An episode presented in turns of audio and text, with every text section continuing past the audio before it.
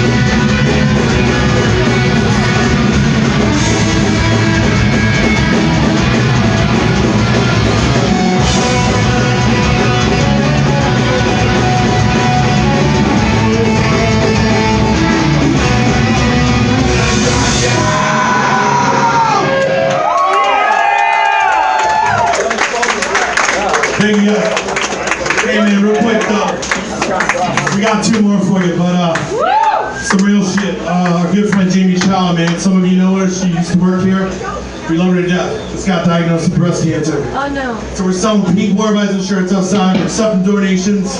Uh, $30 a shirt, man. Anything helps, man. Let's fucking fight the fight. Fuck cancer.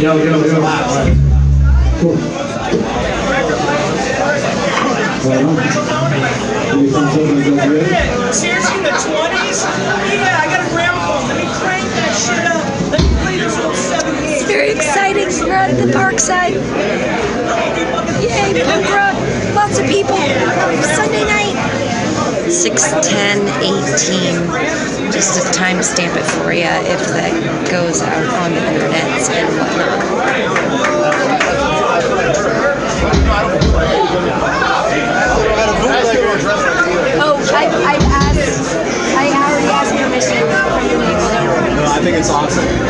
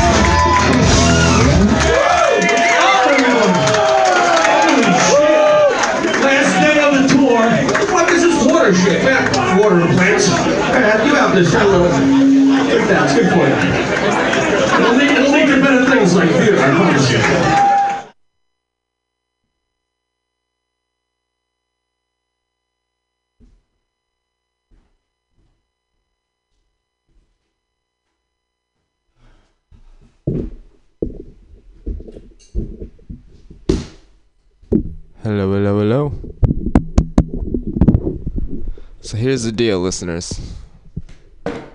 Nobody's here. Somebody was here for a bit. I just met him. His name is David. Seemed very nice. But since he's the only comic aside from me that's here, didn't exactly feel like doing a set, which I under- I understand. He gave me his number. If more people come, I'm gonna call him. He's gonna come in.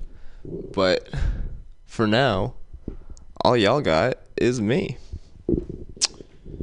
I'm not gonna run through any of my material that I think is stage ready, cause I'm gonna do that if people come. I don't want to spoil it for you. I want y'all to get the full picture and enjoy it. But what I'm gonna do is give you some of my old shit. Jokes that I've done that went pretty well, and I kind of forgot to work on past that because I came up with something else that I like better, so I switched to that. We're gonna run through it right now. I'm gonna talk about it a little bit while I'm doing it. It's not gonna be like a strict performance. Basically, you're gonna be hearing my thought processes about my own jokes. And maybe we'll make them even better in the meantime. And I'm bringing a chair up here because there's nobody here, so no point in having stage presence. I'm just talking to myself. Um.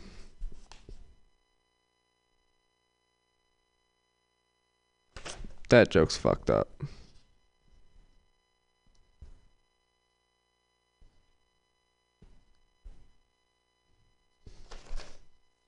Oh, that's a pretty good joke. I'll do that. All right. I love the homeless people in this city. I wouldn't even call all of them homeless. Seems like around here you have you have two kinds of homeless people. Both people down on their luck and need help, which you know call them homeless. But you also got people who would much rather sell acid and mushrooms in a park than have to report to a day job. And I wouldn't call that homeless. Actually, I would call that free. Um, which is probably what they justify it with too. But so far, both of them, both types of homeless people have actually been really cool. Most people give you a really good story for a buck or two, and I haven't had anybody get offended when I didn't have money to give. Because that's the worst thing to deal with, isn't it? When somebody wants you to give them their money and makes you into an asshole for not being Mother Teresa. Like, I'm not. Like, I'm not one paycheck from working the same corner he is. It's not like I want. Oh, I see. Actually, this led into another joke that I really like. I see where this joke evolved from. I think I did work on this joke, but there's still some pretty good lines in here. It's not like I want you to be poor. I feel terrible for you, which is why I'm going to be responsible with my money and not hand it out to people who clearly have a history of not making good investments. Every time it happens, which is like, every time it happens, you know, when they get mad at you for not giving them money, which is like one out of every 10 times, I immediately understand why that person is homeless. Because that's the kind of attitude that gets you nowhere in life. I'll throw you a metaphor. You know, you know when you're in a grocery store and you see a mom with her four year old and the kid wants a box of sugar and cracked cereal. And the mom says no, so he starts kicking and screaming about it. If the mom just says fuck you, not literally says fuck you, but the mom just in her head says fuck you and keeps on moving, then the kid stays looking like an asshole. Let that kid look like an asshole. He acting like one. But if the mom gives in and she buys the sugar sprinkled cocaine rocks, then she's either an asshole for giving her kid bad food, or she's a pussy for giving in when he fights her. Now, I'd much rather be ahead. I can't even read my motherfucking handwriting. The hell did I write? If it was funny, I would have wrote it better. It's the same with these homeless people. You can't bitch at the universe until you get what you want. You got to get up and take it. You got to make the moves necessary. mm. it's not funny either. Um.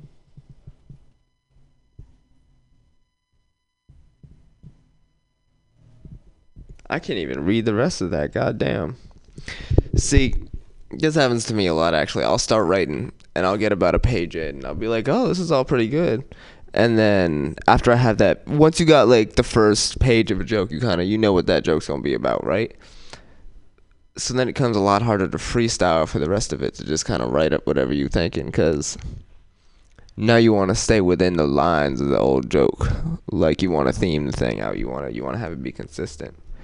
And that you're basically like boxing yourself out of your creativity at that point. And that's something I get stuck on a lot. So usually then I just try to say fuck it. And then next time I do the joke and I listen back to it, I'll come up with more things to improve upon it. I kind of already did that with that joke though. That joke actually turned into a joke totally separate from what it looks like now, but I think much better. Cuz the root of that joke is that you have to get up and take things in life. You can't like you can't just expect the world to give it to you and then get mad when it don't. You got to take it. That joke turned into a joke about how uh I don't want to be blessed. Because if I'm blessed, like I don't want things just given to me cuz then I don't get the credit for them. Like I don't want to be blessed by God because then God gets all the credit even though I'm doing all the hard work. God only ever. I'm not. I'm not gonna spoil my joke. I said I would do that later. Even if nobody motherfucking shows up, I'm gonna still do my set later. I still got some good jokes. Just I'm just trying to fill up airtime right now with some uh with some old stuff that might actually get improved upon. Actually, this joke I'm looking at right now, I know is a pretty good joke. I'm excited for this. Um, this joke's about my job, which I'm still working at. I'm trying to get out of, but it's at a. Uh, it's at a deli.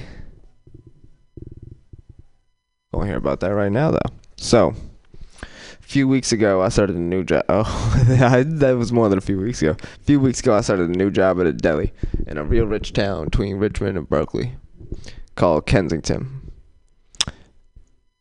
But it's got way more money than either one of those cities. It's the richest town for miles. It's the place where rich people go to avoid even having to look at poor people. Oh wait. Oh, I have an improved version of this joke. I'm gonna do that one instead.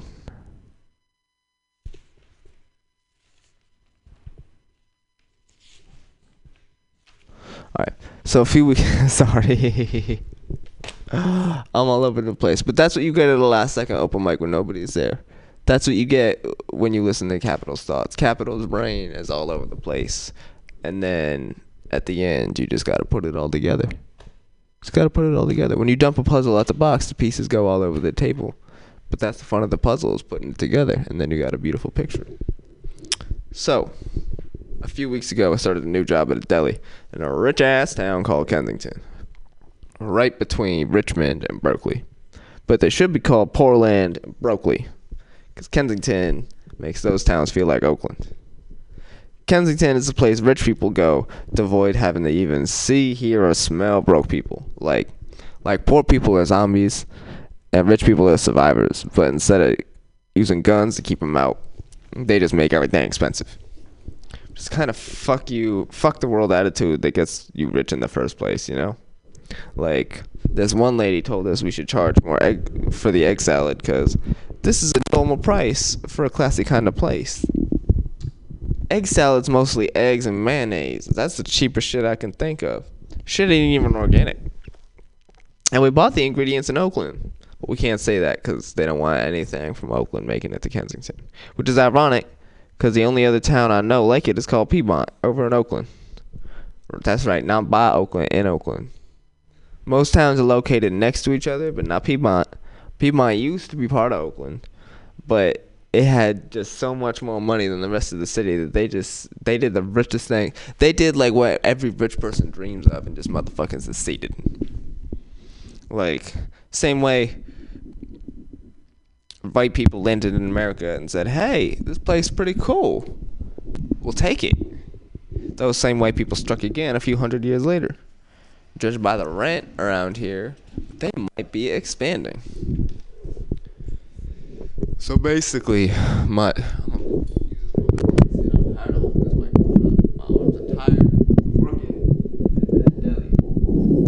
basically my job is to make sandwiches for rich people and try my best to not poison them. Which you think I'd need poison to do that, right? But nah.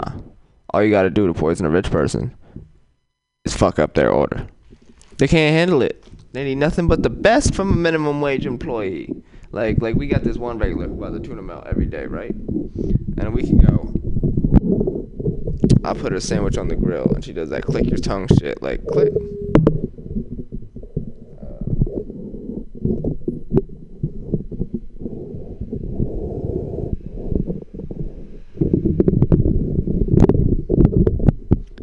We go.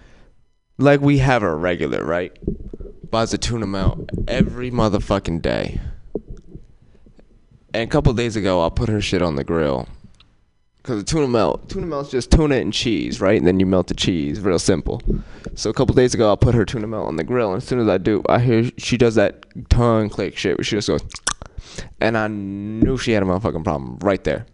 I knew it. So I just turned around and go, um, I turn around and I, uh, I look at her, and we just make eye contact, and she, so she says, "Good." Yesterday I got a cold sandwich, and it is supposed to be a tuna melt. And I almost cooked her shit to black right there. I was so mad, but but I also want to pay rent. So instead of getting heated then fired, I just I gave her some customer service and I said, "Oh, I'm sorry. If it happens again, let me know. That's an easy fix." And she said, "I ate it anyways." Bitch, why would you do that? You could just if she didn't wait a day to tell me, I could have melted it in 30 seconds. That's the easiest part of making the sandwich. No work required in that. The grill does all the work right there. But rich people don't like solutions. Rich people like order because everything is ordered in their favor. That's called entitlement. And her next sentence was the most entitled phrase I've ever heard. I don't want a refund or anything. I just want you to do the job I pay you to do. Which I guess is sort of fair. She just paid for tuna and melted cheese and I fucked it up. But she don't want sympathy. Sympathy's for poor people. And she don't want to fix anything. Because she started talking after I put her food on the grill. She just wants me to feel bad. So I don't. At all. Because no matter what she motherfucking pays, I'm still making minimum wage. So she's just gonna eat it anyways and still come back, I'm never cooking her shit again. Not till she learns some manners. I like that joke. Actually, I wrote that joke like month and a half, two months ago. And that lady still comes back. And she still brings up that fucking tuna melt at least once a fucking week. And I haven't, after that one time, I've melted it every single time because every time I see her face, I get a little bit of PTSD. But she's still fucking just, if she's having a bad day, she takes it out on us by bringing up her fucking tuna melt. Like the same way. Like, like, your mom will yell at your dad. Like every time your dad does something wrong, your mom will bring up how he used to drink, something like that. Like it's just you know, separate from the motherfucking argument. What time is it? We ain't even been here for an hour, folks.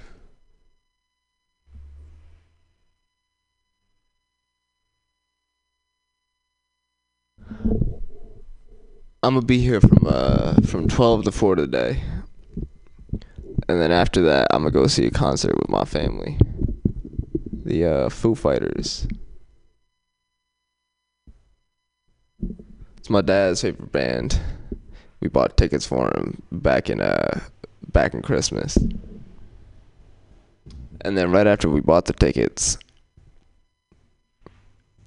he uh he decided he wanted to upgrade them it's kind of I feel like if if somebody gives you tickets as a present, you can't motherfucking like that's him upgrading the tickets is basically saying, "Oh, I like your idea, but here's a better one." Can't. That's not an option with the president. You take what you get. You can't motherfucking negotiate presents. I hate that shit. Uh, I hate when people put receipts in with the present. If you gotta put the receipt in with the gift, do more motherfucking research on the gift. And if if you don't know them well enough to know what they gonna like, to like know that you can buy something that they're not gonna return, why the fuck are you buying them presents? You don't uh, fucking hand out presents willy nilly. Presents ain't for everybody. Presents for motherfucking close friends. You, you get a present if I'm comfortable enough to give you my phone number. Cause if I don't like you, I will add you on Facebook. Just cause you my Facebook friend, don't don't get too motherfucking cocky. But I will not you like I. No, that's not.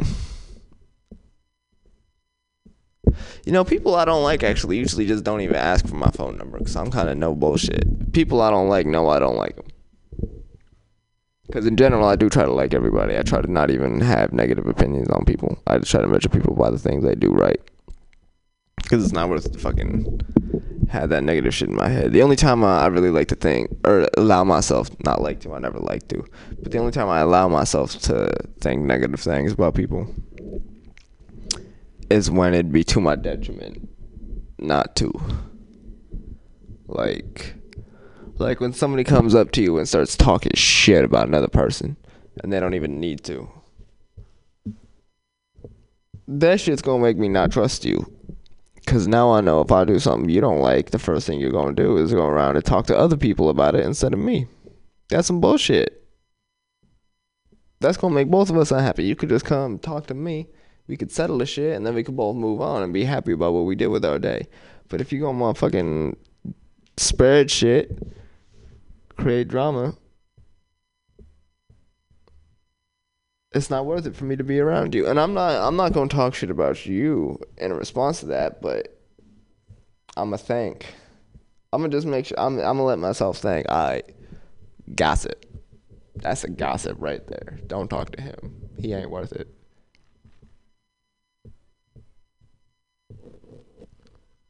Got a lot of that in comedy.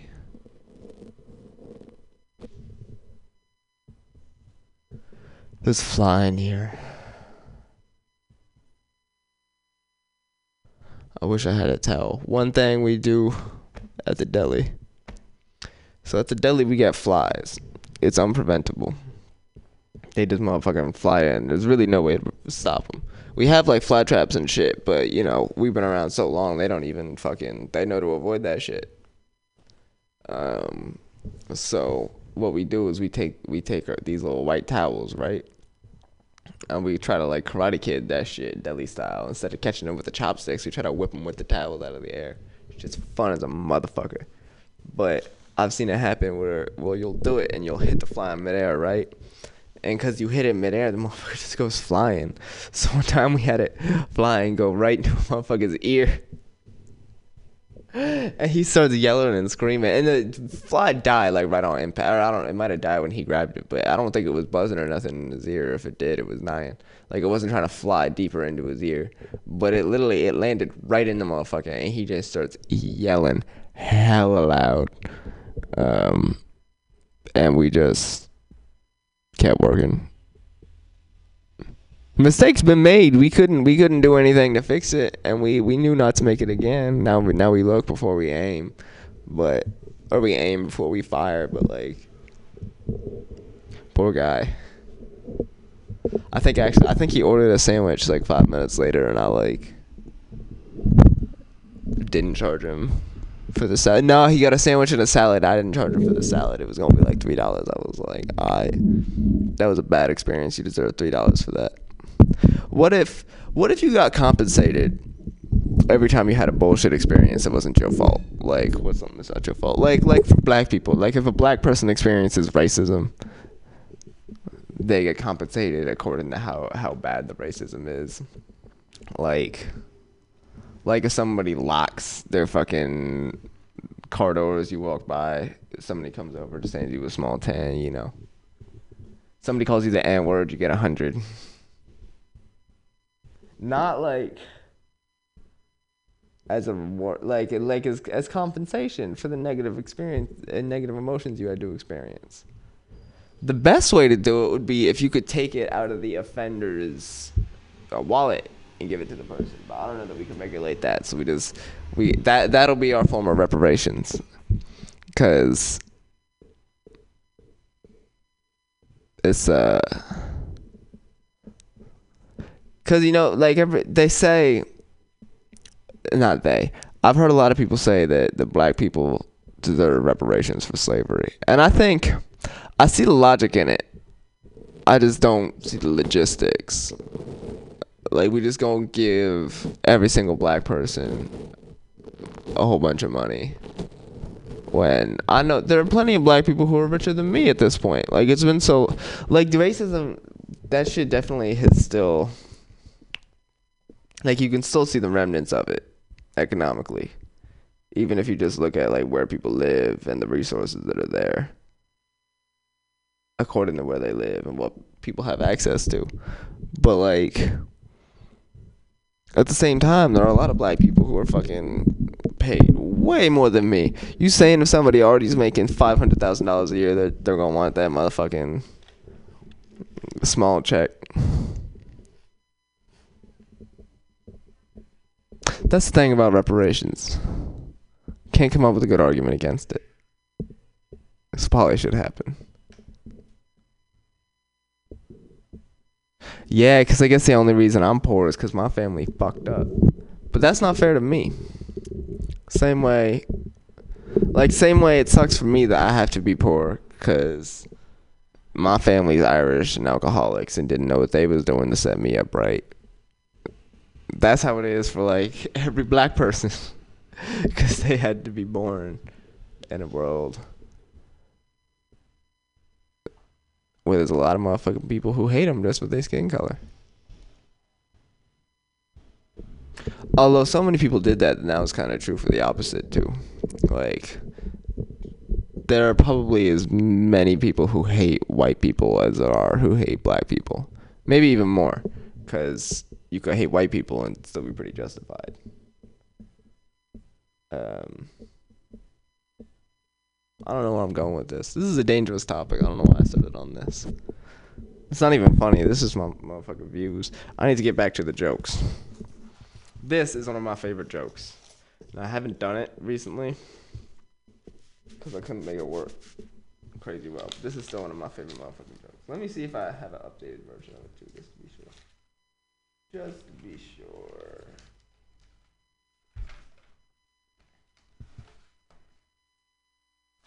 I do. I think this is the most updated one. Hey, my girl asked if I would still love her if she lost a leg. And I asked, which leg? And since she didn't laugh, I figured she wanted a somewhat genuine answer to the question. So I said, Caitlin, as long as you keep your spirits, I will always love you. But then I got scared she was plotting some kind of freak accident. Just because that's like the ultimate way to get out of responsibility. I think about it at work sometimes. Like, if I, if I just uh, pull this little thing off the shelf right now, then turn around and just let it fall and smack me on the back of the head, I can get out of work for a week. But I never do it. It just it, it doesn't seem worth it. But she's a lot lazier than me. And I know if she lost a leg, she would get all mopey and shit and lay around all day, but it's a problem for me. I can handle a stump. I can't handle a lump. So I had the condition to save myself. I said, but I love you for who you are. So if you became a different person, I might not love that person. I thought it was smart at the time. I know better now. When I said that, the look on her face told me her motivation for leg chopping had gone. I need to stop bumping. Had gone from laziness to spite. So I tried to save myself by saying, I didn't say I wouldn't love you.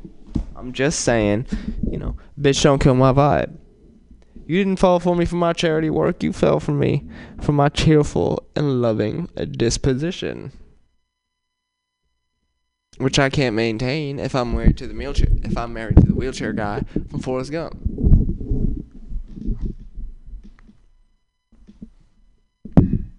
And she laughed when she, ah, which means I should have called it right there. But I got arrogant. Comedian in me came out, and I tried to get another laugh. So I said, "Listen, crying would make the leg come back, then I'm all for it. But the only thing crying ever got anybody was sympathy, and the only sympathy I got." is for the leg. Leg's dead. Can't do nothing. But you can. So keep hopping. Instead of making her laugh, I think I offended her. Because her face stayed the same, but eyes closed a little bit. Like she wanted to see less of me. Which sucks because my the entire point is that I want a happy girlfriend. But now not only is she mad at me, she's justified. um, uh, has anybody else realized I've done all the talking in this conversation. She asked one dumb question that might as well have been, Do you love me? And I took her on a whole roller coaster of my fucking emotions. So I said, so I tried one last time to explain myself. I said, Listen, I'm not saying I'm going to leave you because you're blue. At least not right away. But after six months, you'll be tired of me too. Depressed people hate happy people, and happy people are bothered by depressed people. That's just how it goes. Like, if you took a month, then started marathon training, trying to get your life back together, I'd be motherfucking inspired. But since you're asking depressing hypotheticals while you're healthy, I don't think you're gonna take it very well. Thank God I got another laugh. And she still has two legs, so I think I won. That's a great joke, right? I think I need to fix the beginning of that, but I think the rest of that's actually a great joke. There was definitely there's a few lines where the joke is good, but I didn't write it right. Like uh where is it? Where is it? Which sucks cuz my entire point is that I want a happy girlfriend. And not only is she mad, now she's justified that I could definitely do better cuz that's a good joke that I was trying to tell her that I want to ha- like cuz that's that's what the joke is at heart. That's like a crucial moment, but I f- I haven't been able to get a laugh at that one yet. I can't think of what else to do with it. Line that follows works well though. Has anybody else realized that I've done all the talking in this conversation? I would feel so awkward if somebody showed up right now. They're just gonna see me talking to myself. Looking like I scheduled this open mic so I could sit here and talk to myself in a room alone for fucking four hours.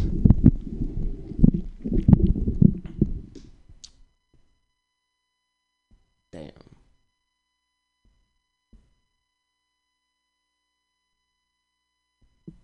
Alright, give me like two minutes and I'm gonna be right back. I kinda use the bathroom.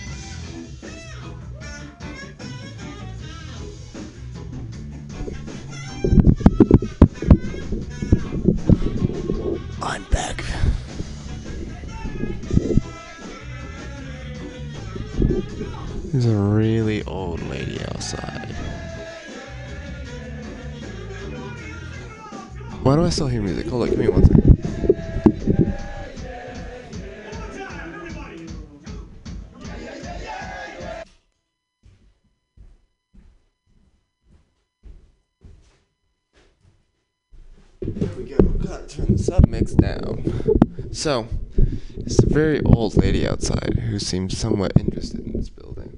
But I'm not sure if I should invite her in to listen or not.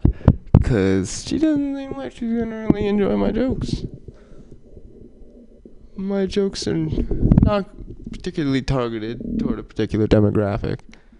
But so far, they don't really uh, hit with the elder generation too much. Hmm.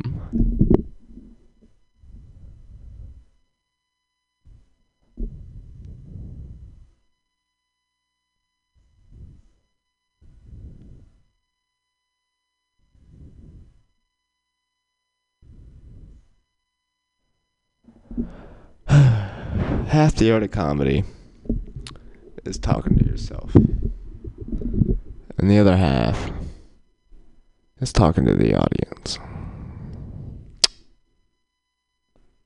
I'm getting real good at that first part. It's the second part I'm having trouble with.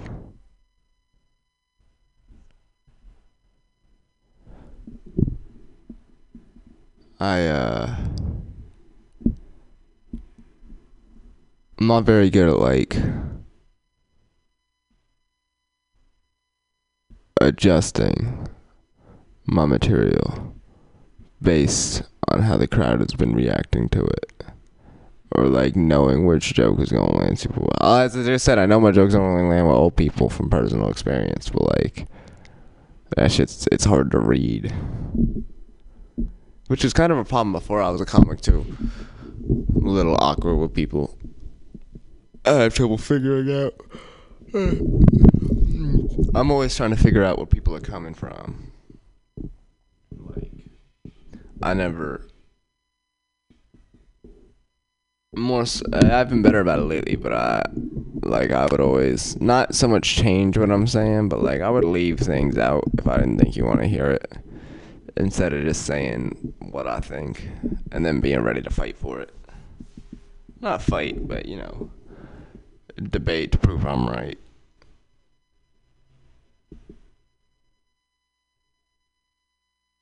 Um, so I'll get nervous, like somebody says something where I can tell, like, okay, like we don't agree. You think something different than me. Then it already feels like we're about to have an argument. Which I guess is that like trauma from childhood? Because I know a lot of people who would beat you up if you had a different motherfucking opinion. Because I'd fucking. I'm from West Oakland. And literally, like, you just. I learned to keep my motherfucking mouth shut. It ain't worth it to have people. Because drug dealers. Drug dealers are interesting people and they're they're the key players in the hood. Anything you say is gonna end up back to a drug dealer because drug dealers in the hood are like the fucking what the police are to the white neighborhoods. Like they just they know everything that's going on. They just they pick up every little bit of gossip just so they can you know maximize their fucking business. You know, if Danny just broke up with his wife, you should stand outside Danny's house for a couple of days so Danny, you know, gets you in the back of his mind, shit like that. Um, but you also you don't want them knowing everything about you because of that. Like you don't you don't want people to know shit. You don't want people to know how you really feel because then, like, because you don't know how other people feel. But in the hood, they motherfucking they'll act on it. If you have an opinion somebody else thinks is straight stupid and thinks you're gonna act on it, they'll motherfucking you'll get beat up. You get jumped. If you say you fucking if it, if they think it might interfere with their fucking business, you'll get shot. Because they don't want to take the loss. And I don't know that from personal experience, but I know that from them telling me shut the fuck up around that dude.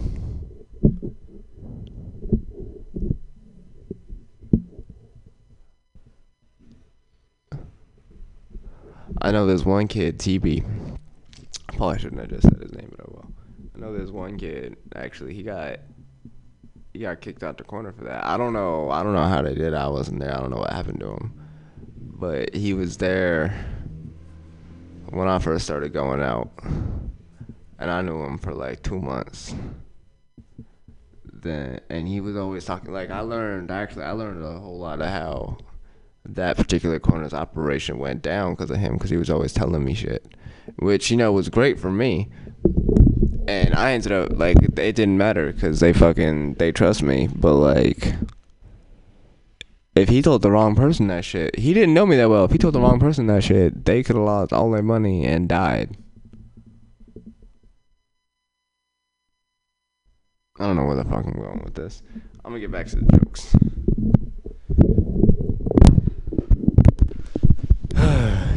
Did the argument joke. Ha. So the other day, I found a vending machine that gives out change in gold dollar coins. And I had to take advantage, but I only had a hundred dollar bill. Not because I'm rich, because that's all I have. And I figure if it's in one bill, I feel too bad spending it. So what I did to is I called my stripper friend and we made an exchange. So uh, I gave her my hundred and she gave me a bunch of singles, and then I put all my singles in the machine and changed them for gold coins. And now I'm still poor, but it don't look like it. I look like Scrooge McDuck.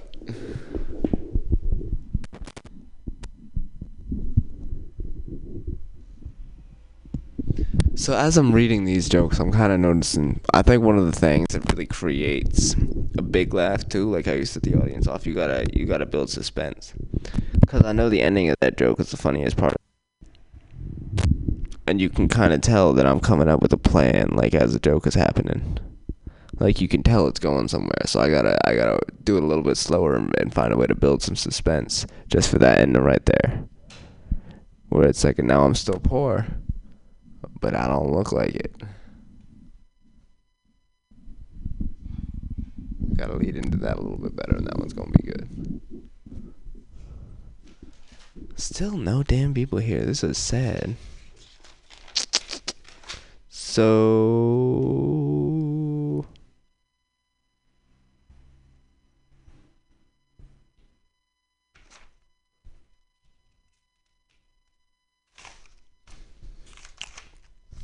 So I spent a few nights at my girlfriend's aunt's million dollar apartment. And I think it's a bad sign that uh that they first they thought uh, wait what? Oh, I think it's a bad sign that the first thing I thought was I will murder this apartment. And then I realized I could murder for this apartment. And then I panicked and realized I don't think I would really murder for this apartment. Unless an opportunity presented itself. Like like if the whole family decided to get on a roller coaster and I'm hanging back. You know, talk to the roller coaster operator, figure something out, take a cut. Or if uh, if somebody makes Kool Aid, leaves it unattended, take care everybody real quick.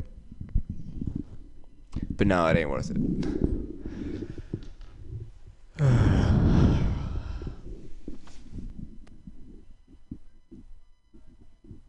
I would never do anything that after. That's the reason I wouldn't commit a murder, even if I knew I wasn't going to get caught. It's because I don't like having to do anything that I have to lie about. It ain't worth it. Because then you got to worry about that high, lie your whole life. You got to keep it straight. And you got to worry about nobody ever finding out about your lie. And you got to worry about telling that lie correctly to every single person and just it's too fucking much. It ain't worth it. You never it's it's easy to remember the truth. Cause it happened. But it's hard to remember your own bullshit. So I don't bother with it. And a murder, even if I was, even if I could murder somebody and get a hundred million dollars out of it, no, I'm not gonna get caught. I'm gonna have to come up with some whole plan of uh, some whole story of how I got that hundred million dollars, or I'm gonna I'm gonna have to. Like I know it's possible for me to if to, for me to have a hundred million dollars without fucking murdering somebody, so I'd rather just fucking focus on that, do that. Cause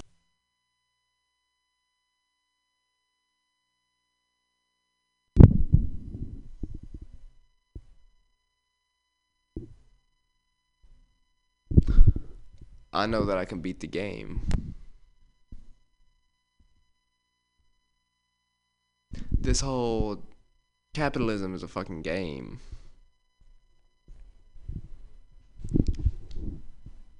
And all anybody wants is to be so good at that game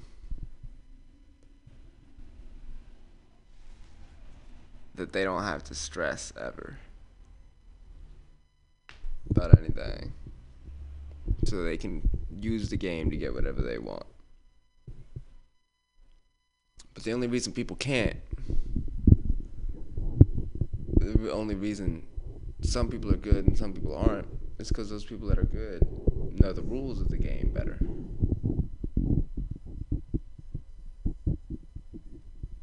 Poor people like me, we mu- we just confused. Like there's something I ain't figured out, or I'd be I'd still be doing this same shit and I'd be rich doing it. But I'm just not smart enough.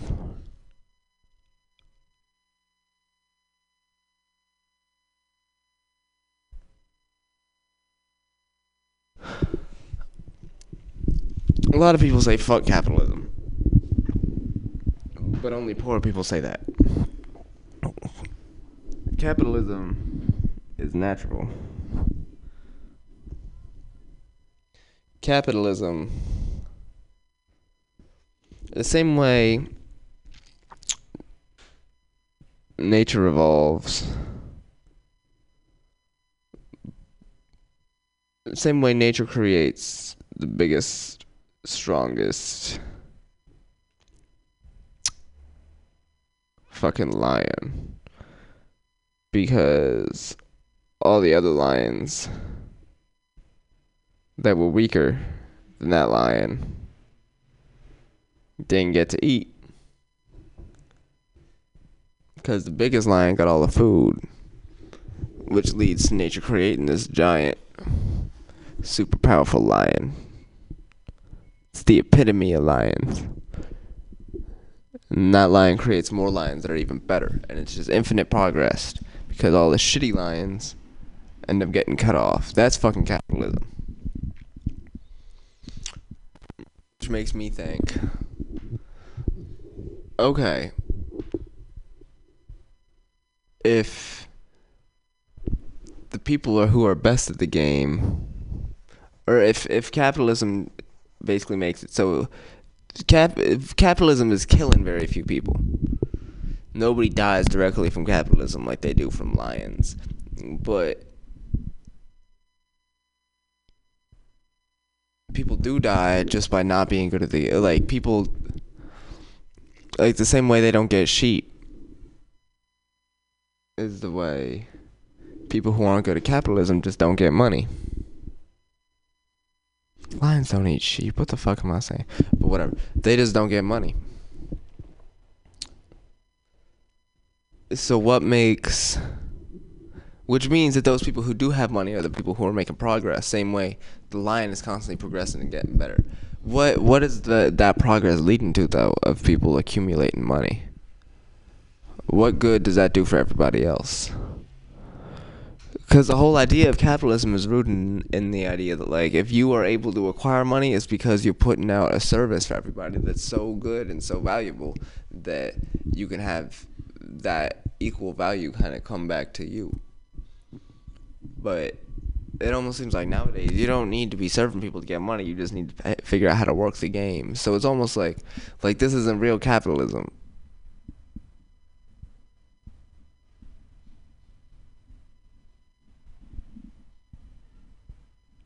There's too much bullshit involved.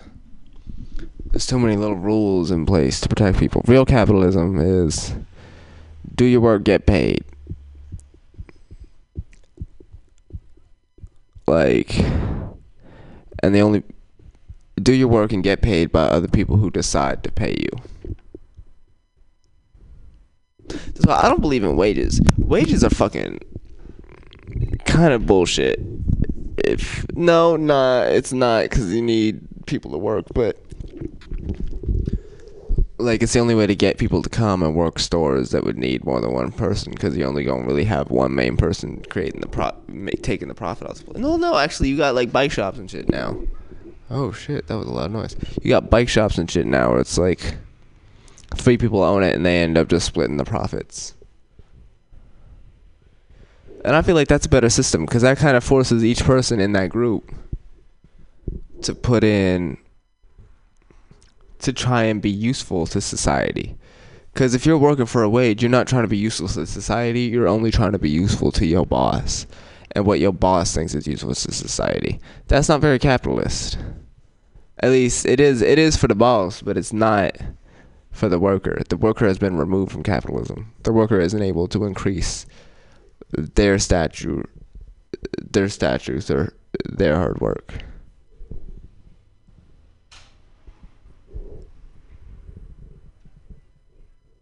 Oh.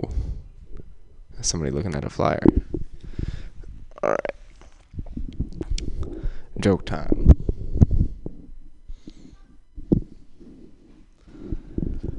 last night,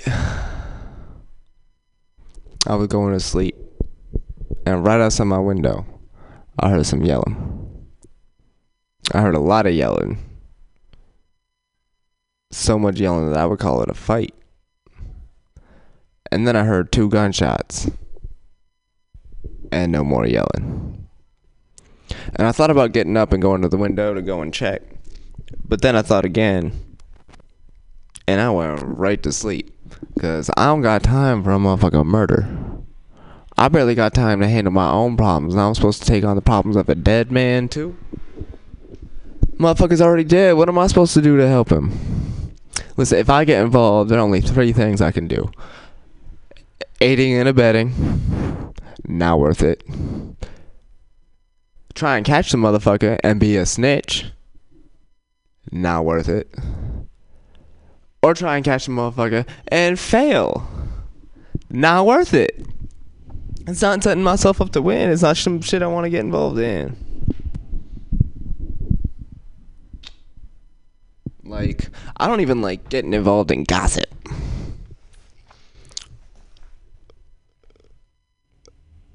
Cause gossip, it's it's it's just taking on problems that I don't need. It's shit that's not going to affect my life. I just like how other people's lives are affected, so I get involved in it. Knowing about a murder is basically the ultimate gossip. That shit you don't need to know about. That shit's only going to stress you out.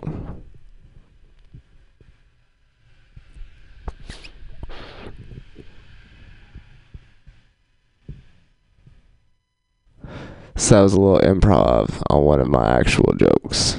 The ending I kind of made up there. I kind of went off the rails a little bit, and I did it because a blonde lady came up to the door and was looking inside, and I was hoping she would come in because I said I almost witnessed a murder, but she didn't. Oh, look, the mailman's here. Mailman don't want no jokes. Mailman's busy. Mailman's working. I ain't gonna take up his time.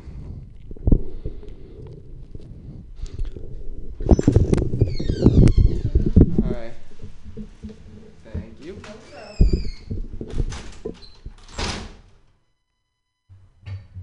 She knew exactly what to do. She just threw that shit right on the table. She probably already had. She already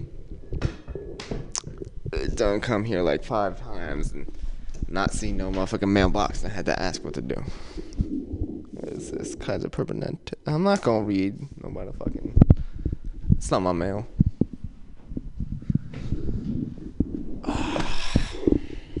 okay.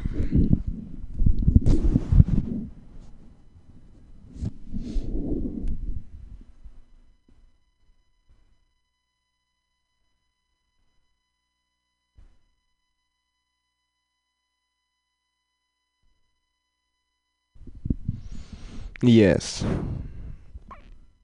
My name is Capital. No. That was not my mother's idea.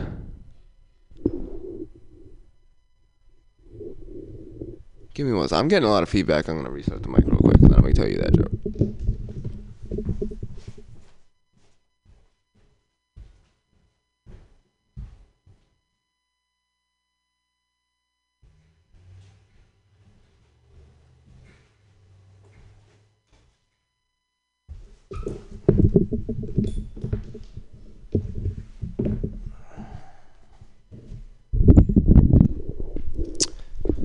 Yes, my name is Capital. No, that was not my mother's idea. It was my idea. My mother's idea was to give me a name that was already taken by a fucking saint. And I don't know if she expects me to live up to that standard or figures I might need a role model later on, but it hasn't done me much good yet. In fact, she gave me a name and so common and exclusively white that black people can't remember that shit. Like the same way a white guy will meet a black guy named Tyrone, and the next day call him Tyrell or Tyrese or Tyrese, some motherfucking thing. I've been called Philip, Dennis, Todd, and Macklemore. And that was all by the same guy. And the only reason I kept talking to him was because he had the best weed in West Oakland. But he can never remember my name. So when he introduced me to his friend as Justin Bieber, I knew I had to take control of the situation. So I figured he's my drug dealer, right? What he likes most about me is my money. So I'll name myself after that. But I'm a writer, so I had to put a little spin on it. And I knew I knew capital was the money you invest to start a business, which means the business has no money. And that sounds like me. So he said, This my homie Justin Bieber. And I said, Now, my name's Capital. And ain't nobody forgot Capital yet. Shit, even if they do, you can just you ask anybody at West Oakland, who's the white boy with the name, and somebody's gonna know who you talking about because they know other white boys with a name like mine. You know what I mean? Not that anybody ever asks. Mm.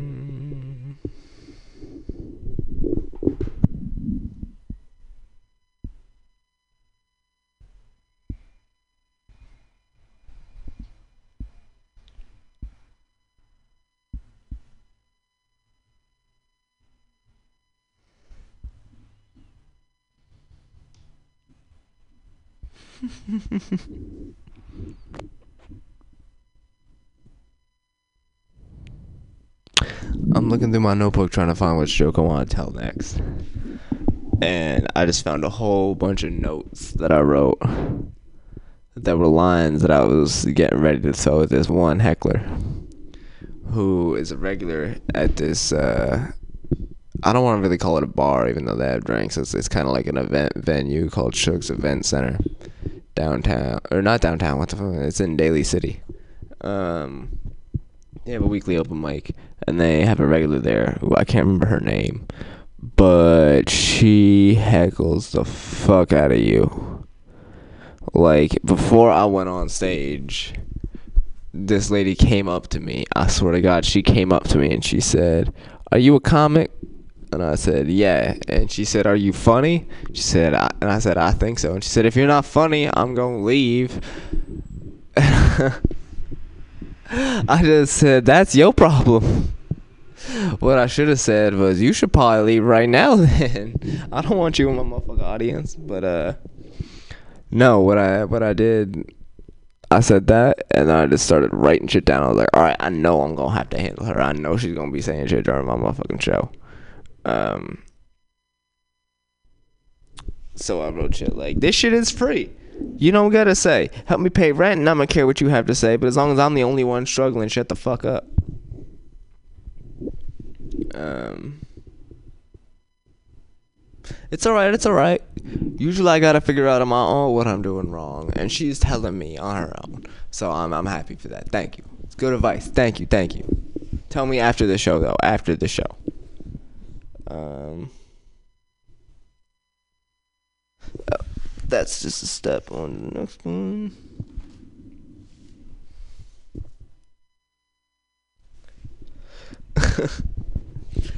Everybody wants to call their family dysfunctional nowadays. But ain't nobody here homeless. So I'd say your mama didn't do, do too bad. There's no proper way for a family to function. So as long as you ain't dying, you can't call him dysfunctional. I can call you dysfunctional. but your family did just fine.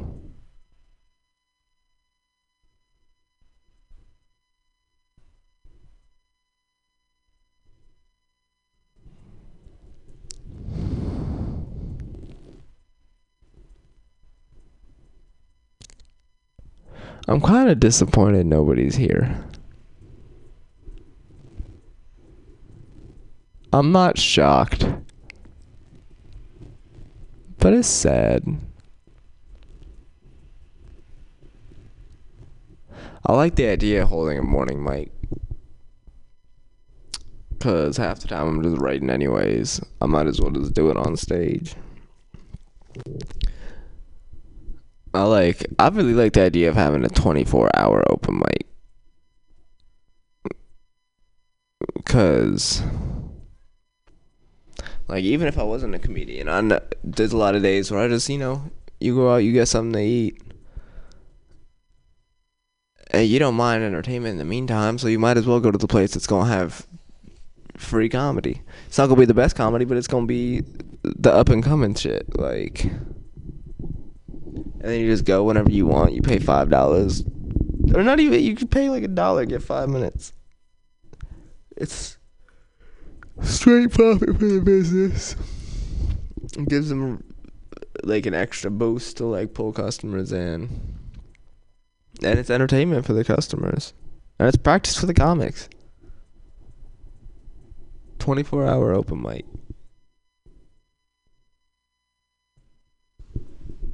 Oh. I see a few 20s in the donation jar for Mutiny right now. Go Mutiny. We gotta keep this bitch open. If you're listening you got money, give it to us. You gotta pay rent. Give a little bit to me, I gotta pay rent too. But. What time is it? I'm getting hungry.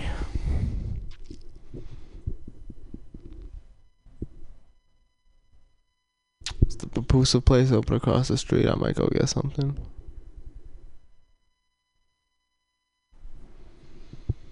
Hmm.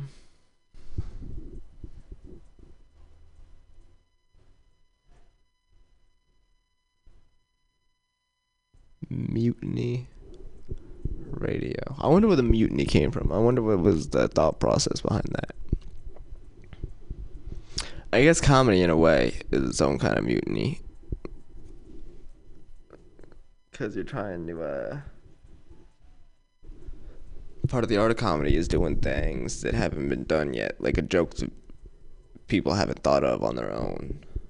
So when you say it, it's extra funny. Like the brains kind of explode. Like, oh my god, that's tr-. it's it's like the first time somebody explains, like how like it's it's like every time you learn a new rule in like physics or something like that. Physics is cool as fuck. Do you remember the first time somebody taught you that force equals mass times acceleration? Cause I do. I don't remember what they said, but I remember my brain exploded. And that's what good comedy is like. Good comedy is like at the end of the joke, it should all make sense. Um like you should you should throw people out there for a while and that's the mutiny part is where you fuck them up but at the end it all makes sense and a mutiny is where you fuck up the order of things because you think you can make them better. And that's kind of what comedy is, or at least the way I do it. Oh, I like that name, Mutiny Radio. We holding a motherfucking mutiny against society in here.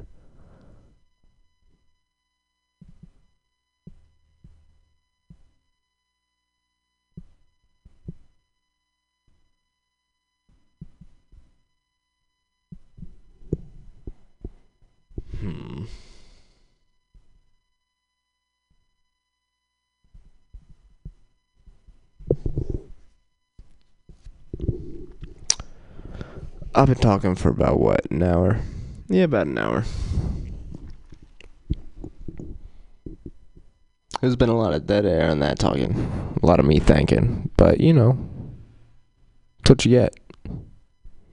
If I was just talking the whole time, I'd be saying a lot of stupid shit. Which I probably did anyways. Regret talking about reparations. It's hard. That's that's the scariest thing about being a white person is you're not allowed to think out loud. Because if your thought process isn't perfect,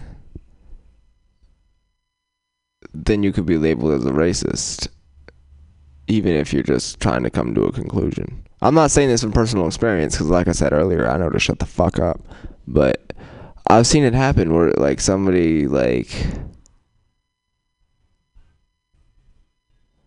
like they they've never done nothing racist in their life. But they're dumb enough that they're still trying to figure shit out which is kind of all of us. But i don't know. I'm not gonna get into that. I'm in that right there.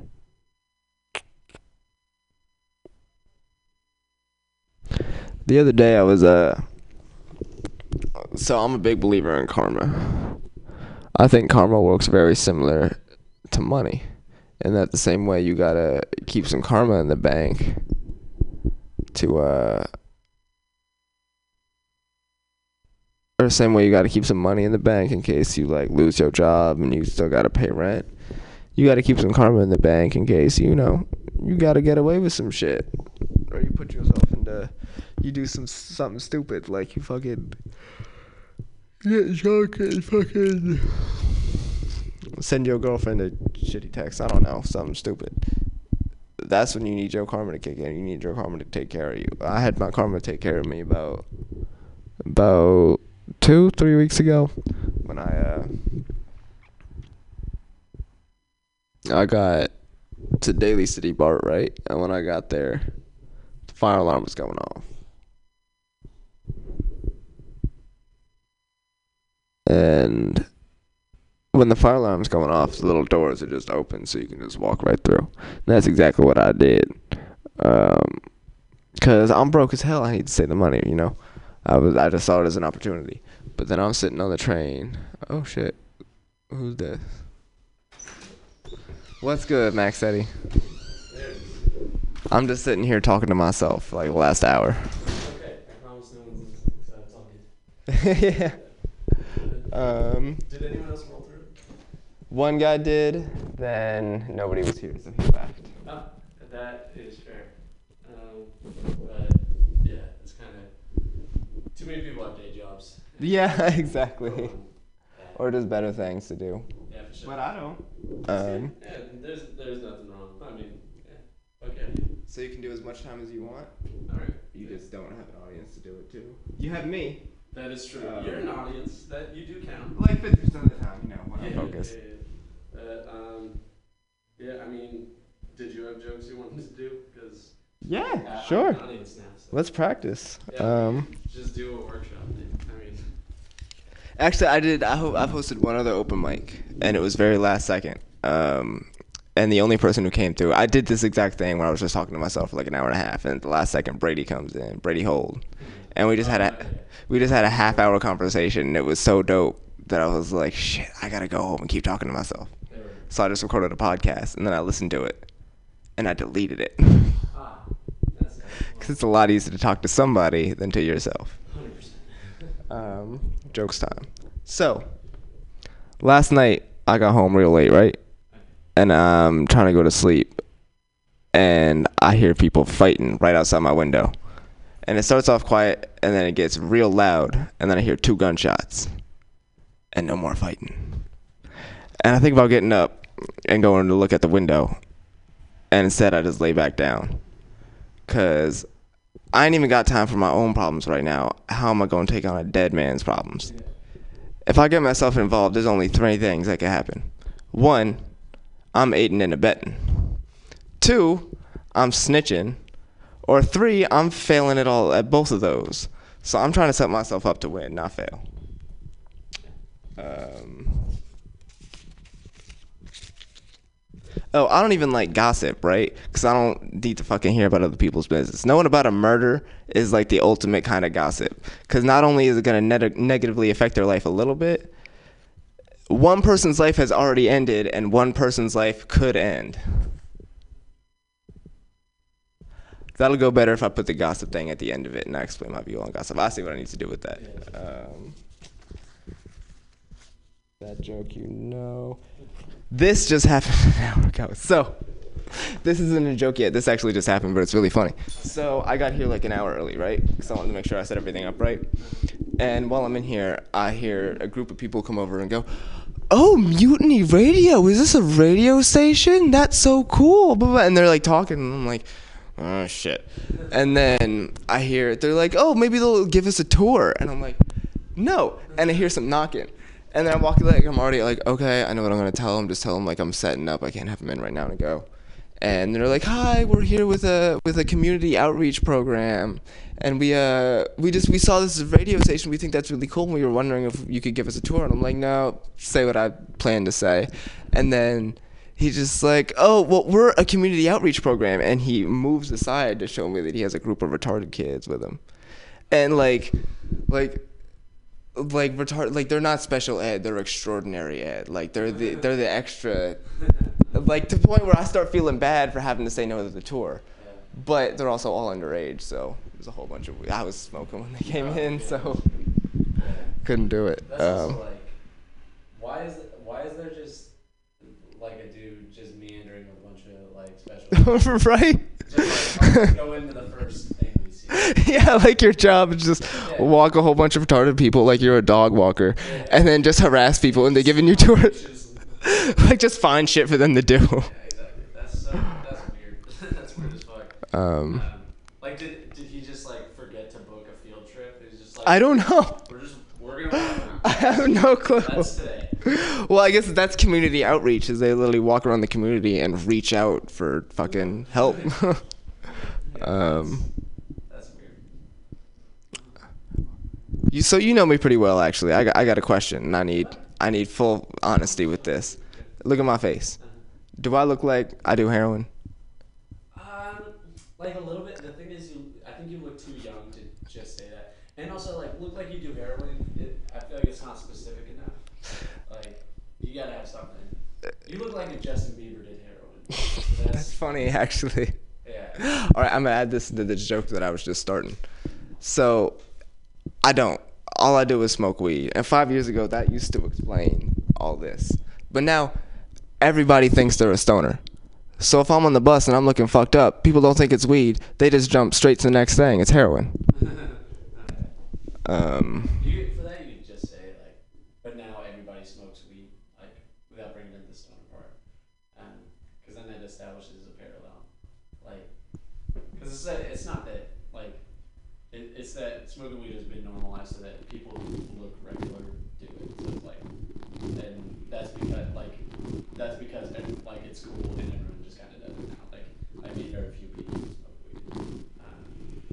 I see that actually. Yeah. I see that. I see where I was trying to go with it, and I see how that's too much. Because I was trying to go along the lines of I'm a motherfucking stoner. exactly. And everybody thinks they're a stoner, but they ain't really a stoner. But that's a different joke. Yeah, yeah, it's a different joke. Yeah, which is that's like a lot of like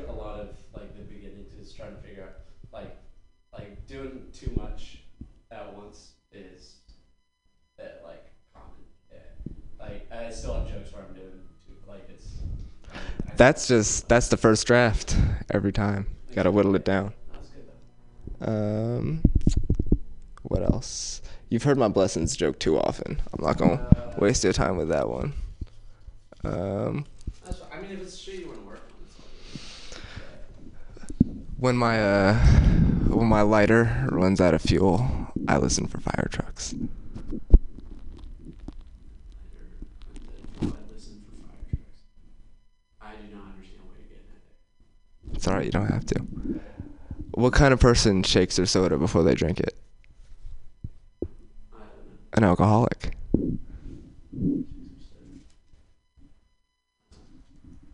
Are they just making a drink? There's- Yeah. Okay. That's, fine. I, yeah. Killed at a bar. Um, Uh, they all got it. that's good. Yeah. Um, I'm probably just not the number for it, but yeah, no, it's, as long as that's like something that they can work with, that's fine. Um,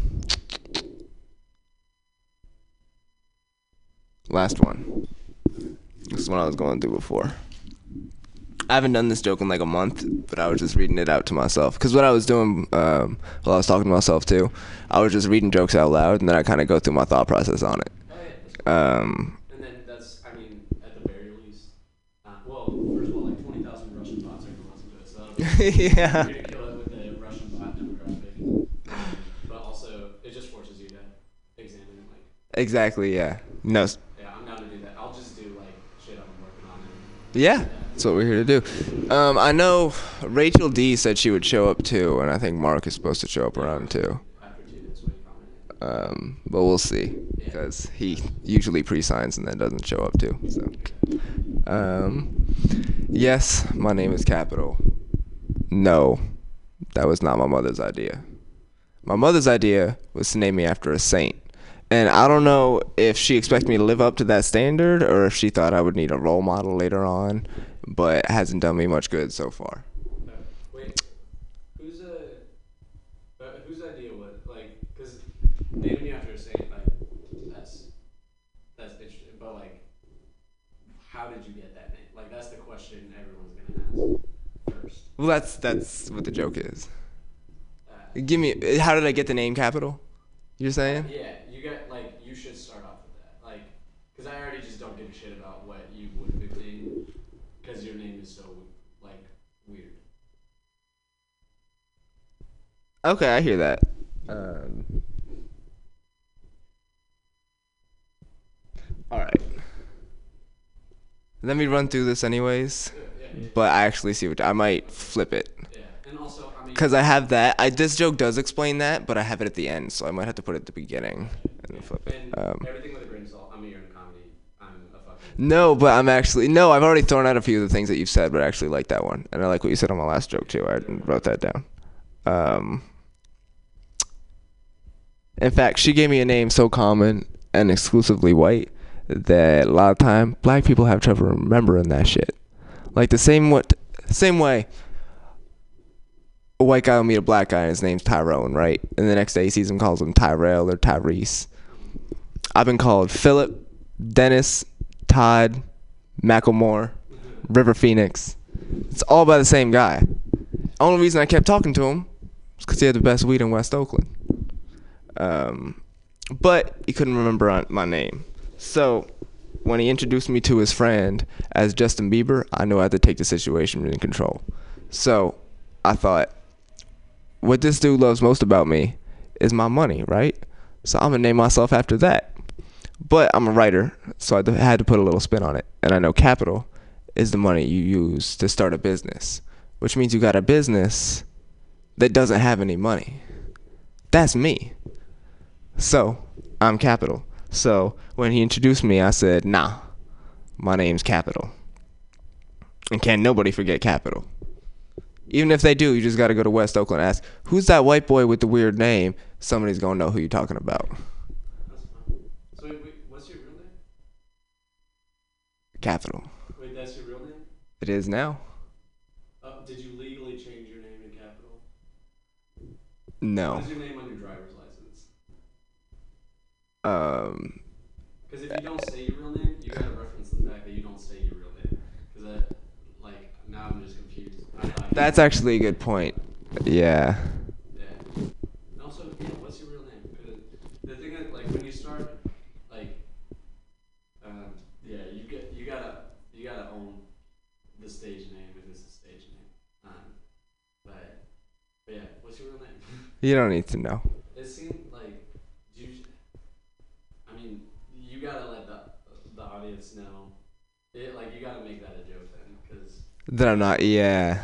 Because I this whole time, I mean, I've seen you at Mike after Mike. I thought your real name was Capital. yeah. Um, no, that's a good point. Actually, I should make a joke out of that, and that could replace.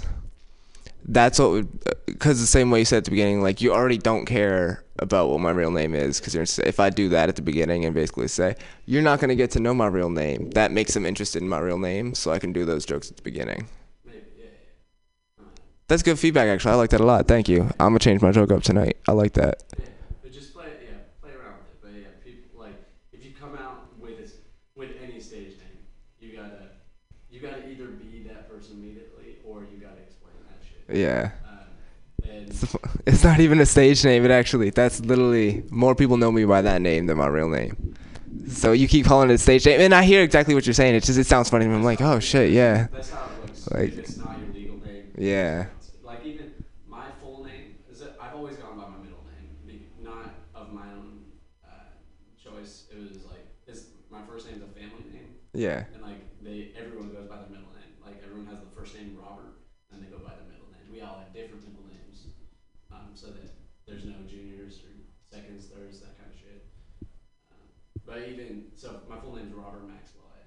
Eddy. hmm But like even some people, when I tell people that, they're like, "Oh, Max needs a stage. And I'm like, "Well, I mean, it, not to me, but yeah, like I, I could see how you could see that because it's not like it's a name that's different than on my license. and Yeah. better, so, um, so yeah, you might even consider like doing the one name thing is like a, um, that's a big, uh, like, like thing, you know? It's like a it, it sets an expectation that you gotta meet in terms of like like who goes by one name fucking Madonna, uh, Beyonce, Prince. God. Yeah, that's that's funny. Yeah, yeah, yeah. Um, yeah, that's so you might even think about using your last name, like just so you can be regular, and then you could sell capital as your real name, which is effectively um, what it is for you, you know. So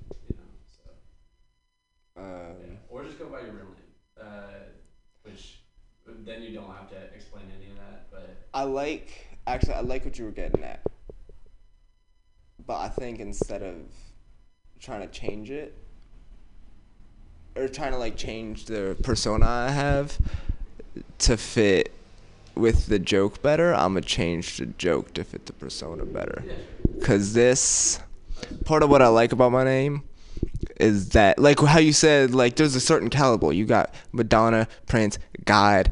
Like I consider myself up there with Madonna and Prince and God. That's why I gave myself a motherfucking one word name. So I gotta establish that. Like Cause I do, it, the joke comes off meeker than I really am too. It's like me talking to a big drug dealer and trying to appeal to him, and that's not me. Like I'm, Yeah, even honestly, use you can use that God shit. Like, um, you just want to say, um, my name's Capital. I got one name, like Madonna or God. yeah.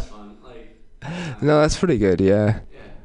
Um, and then it, you just gotta have. I mean, it's hard early in the stand up to like have the confidence on stage to back that shit up, but you really gotta be able to back that shit up with jokes. So like, get good really fast. I'm working on it. That's that's why I'm here for four hours. Yeah, but um, that's good. Yeah, no, just like, um, do you listen to your recording by the way? Like, yeah.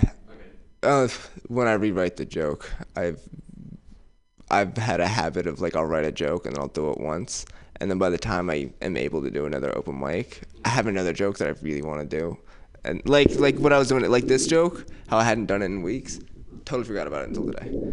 Um, but that also means I'll probably have like 20 minutes of material that's not bad, that I don't have to think about to work on. So that's true. Alright, Good shit. Yeah. Yeah. Keep working. that's all I got. You want some? Uh, yeah, I'm down. I'll, I'll do my shit. This is gonna be a technically a set moment. I'm just because uh, I didn't do any comedy yesterday. So. Yeah, how many sets you did? How many sets in a month? I did 69 in August. That's fucking impressive. Yeah, it's good. I um, I feel like I'm not gonna hit that number this month though, but this will help. I mean, because I'm gonna do technically two, because we'll do it at the two o'clock hour too. Um, but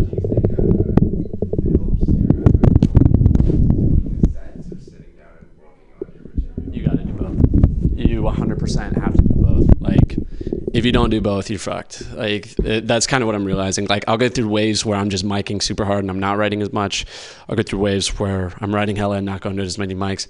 You have to do both. And then you have to sh- change stuff up consistently and you have to be honest with yourself when you're listening back. It's like, um, even if you're like, you can't just look at your material and be like, oh, this mic was shitty.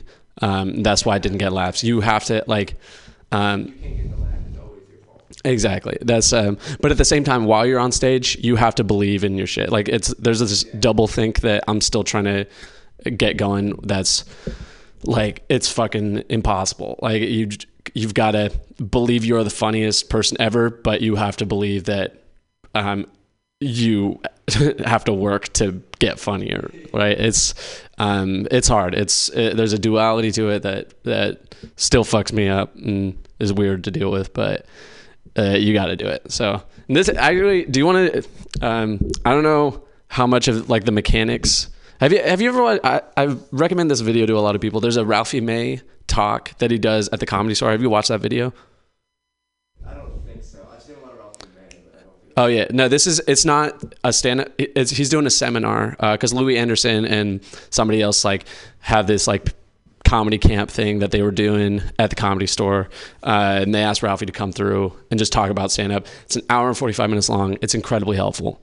Uh, uh, just if you um, if you type in Ralphie May comedy store talk, it'll pull up to a Vimeo video uh, that you can you can check out. It's incredibly helpful. But like I'll do some of the things right now that he talks about, like just little mechanical things. Get- like uh, he talks about just how putting the mic stand away is a huge thing for opening yourself up to the audience. Like that motion, just like uh, that's why if you if you see people leave the mic stand. That's that's a sign that someone's new because someone's got to tell you to move it, but it makes such a huge difference. Like it's a you're showing yourself to the audience. You're like, okay, there's nothing in between us now. That's why, like, um, you know, some rooms will just be weird as fuck to do comedy, and like, like I've done rooms where there's just a pillar like right next to the stage, and you gotta you gotta work harder to engage uh, when you do that. Yeah, exactly. like you're saying, like you want people to think you're aggressive when you're nervous and West Oak. Exactly. Yeah. Brady was just like, yeah, don't do that. You look like you're mad at the audience. And I was like, "That's Exactly. Yeah, yeah, yeah. So, yeah, exactly. Like being open is good, unless it's your thing. If it's your thing to do this, I'm trying to think of who has, because like any any rules of like general, uh, general mechanical stuff can be broken if it's purposeful. Like, um, you know, have you seen Dronos? He's uh, he's one of the top folks in this area, but he he just uh, he does all his mics like this. Uh, or, well, he doesn't do mics. He does he does shows. Super funny dude. Uh, crush it at uh, at the setup on Saturday. He's he's there a lot, but he kind of stands with his hands like this, um, and he. Um, I'll I'll mention something about looking around that you've you should definitely be doing that that helps with engagement. Um, but he doesn't he doesn't look around very much. He just kind of like stays right here, like stays to the front the whole time. And uh, fuck, what's his first joke? Um, oh God. Um, oh, uh, his fir- his opener is um, uh, you guys ever lost someone uh, to drugs and alcohol, and then got them back through Jesus? I think I recognize the joke. Yeah, yeah, it's super, super fucking funny, and he's um, uh, like the reason that he does this and it works for him is he's kind of he's he's a little bit of a character. Like he's yeah, exactly. He fucking owns it. Like he feels it. So like break these rules if you got a reason to, but other than that, like mic stand away. Uh, one thing uh, that that video talks about is when you're telling your joke, uh, you want to you want to keep the whole crowd involved. Like so, you want to do setup to one side, uh, second part of the setup to the other side, punchline always to the front, because that that keeps everybody feeling engaged. But then the punchline goes to everybody. Exactly. So like my my opening joke, I still need to figure out the uh, first words on it right now, but it's er, uh, something like I get I get called a lot of names because I got red hair. Like people just call me like ginger or carrot top or bitch. It is fun and. Exactly, and you want to find um, like a lot of people talk about having anchors in the audience. Like you just have um, uh, people like you want to like. Have you been inside San Francisco Punchline? So uh, anchors uh, in San Francisco Punchline. I think the best thing is to have like uh, like six points uh, that your eyes kind of go to, other than just the center for the punchlines. Uh, so you have like you know up uh, where the chairs are on both sides. So like the very back over there, you hit those folks, uh, and then uh, maybe you have uh, two points kind of in the middle that you can hit. You just find you know a table that you want to lock eyes with to keep them going, and then to the front for the the punchlines, and then then maybe like sometimes you can mix it up by getting some folks near those back corners. It's almost like you want everybody in the room to think you're paying attention. Exactly. Exactly. There's an intimacy to that that like that's why uh, when you're with your friends, you're laughing way more than hearing somebody say the same things on stage because there's there's a relationship. Like so much of um, stand up is building a relationship, like making it feel like fuck, I want to grab a beer with this dude right now. Like I, I just want to hear him talk. Like that's because it's not a natural thing we want to do. It's not like if someone gets on a stage, gets a microphone in their hand, um, our natural inclination is not to laugh. Like there's there's things you got to do to to get people there. So so yeah, that's that's one of them. So yeah, looking, um, and then uh, oh, one of the other things he talks about is using silence uh, effectively because silence is kind of a cheat. Like it, it, because so much of comedy is like building tension and then releasing the tension. Like it's just kind of this ebb and flow. And when you are silent, um, it uh, increases the tension more for the audience, and you can get a second laugh off of like uh, just having a funny look uh, and not saying any words. Uh, like, do I have? Uh, I'm trying to think if I have a moment like that. Oh, I, I have the I have a joke about coming out to my grandpa, and um, uh, yeah, exactly. So I've been able to uh, to kind of I still haven't figured out the tag for after my look, um, but I'll just be like. Um, uh, my grandpa had kind of a weird reaction to me coming out. Like, I just told him, Grandpa, I'm bisexual, and he just goes, "Oh, so you're just gonna let people ride you around?" and then exactly and the look the look is like the the sentence is just silly like it's a you don't expect him to say it so it's just kind of a silly sentence but the look is like it's it's manifesting what the audience is feeling like. What the fuck? Exactly. So um and i haven't i'm annoyed with myself because i haven't found out something funnier to say after the look. Uh um like i've played around with some stuff and i just haven't haven't gotten there yet. Uh, but I'm like, oh, that's cool that I can use the look. And like, um, you'll notice like newer comics, like they just kind of keep talking, and sometimes they'll say their punchline, and then they just keep talking. And then uh, tigers are weird because they fucking. Str- yeah, exactly. Yeah, yeah, yeah. This is uh, yeah. They'll be. Oh yeah, fucking. Don't move your feet. just don't move your feet unless you got you got to make movement purposeful. Like that's the that's the worst one. Like literally, there's a uh, bless his heart. There's a guy that just started coming around a couple weeks ago. Uh, he's bigger, older white dude. Yeah, and he's fucking- he's doing this all the time, just kind of pacing and stuff. And I'm like, I can't like that.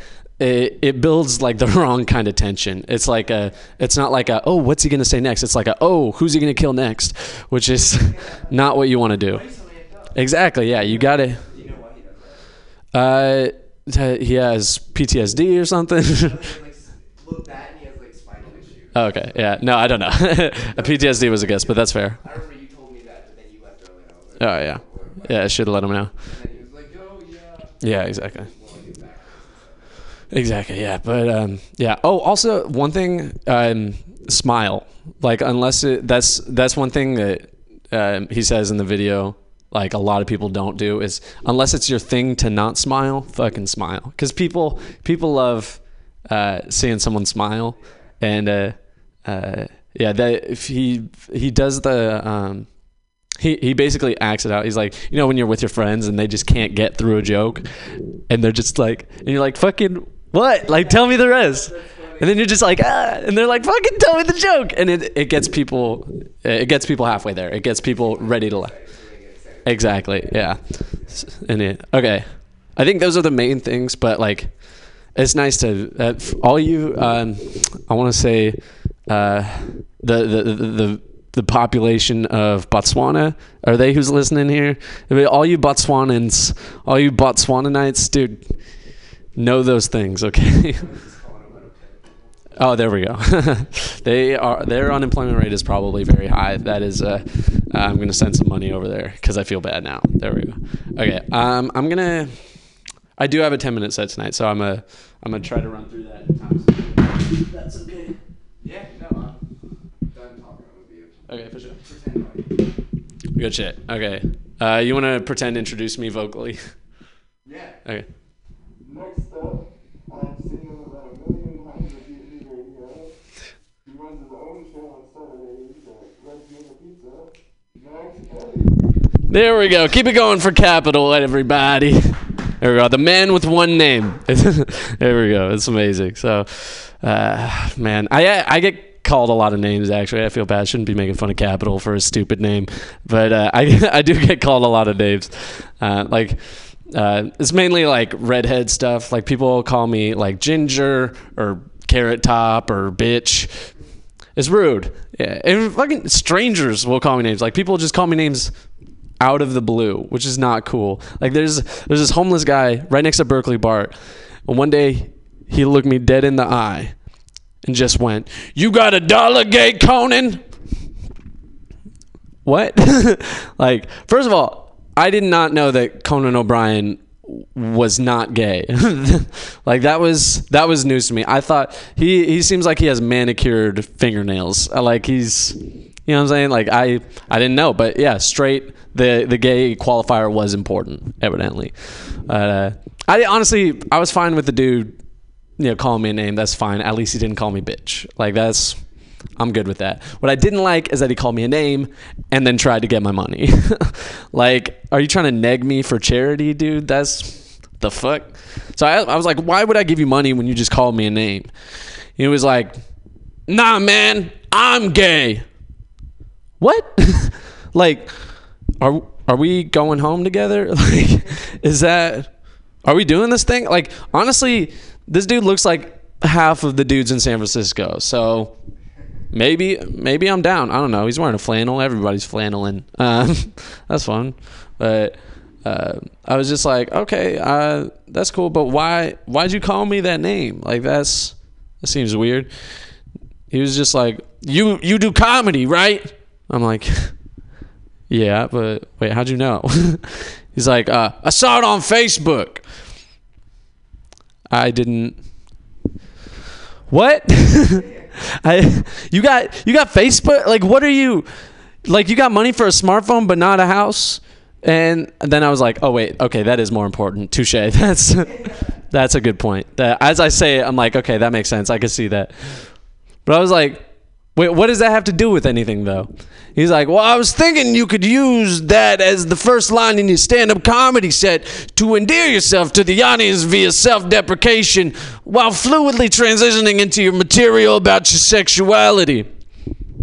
I think that's worth a dollar. Don't you? Holy shit. I gave him a hundred dollars, dude, and he writes all my jokes now.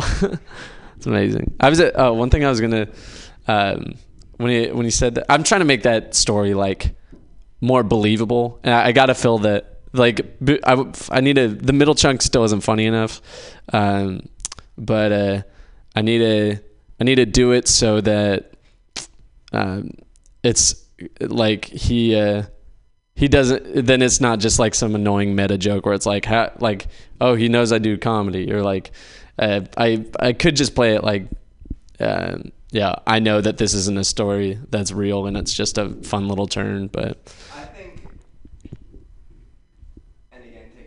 Yeah, of course, of course. But I actually liked that whole opening, and then once you. The only thing I would add to it is before you told me the silence part. Mm-hmm. Um, like that joke where you. Um, where he said, like, the Facebook thing, how you let that hang. Mm-hmm. Let other things hang. Yeah.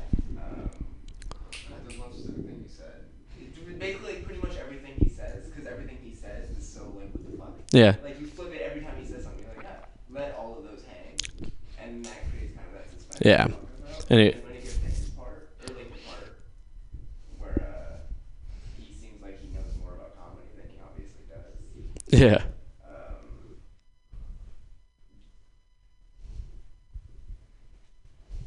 that's. I think it's fine where it just kind of like moves control. Yeah, okay. Now this is my joke. I own this. I'm, I'm showing how smart I am. Yeah, exactly.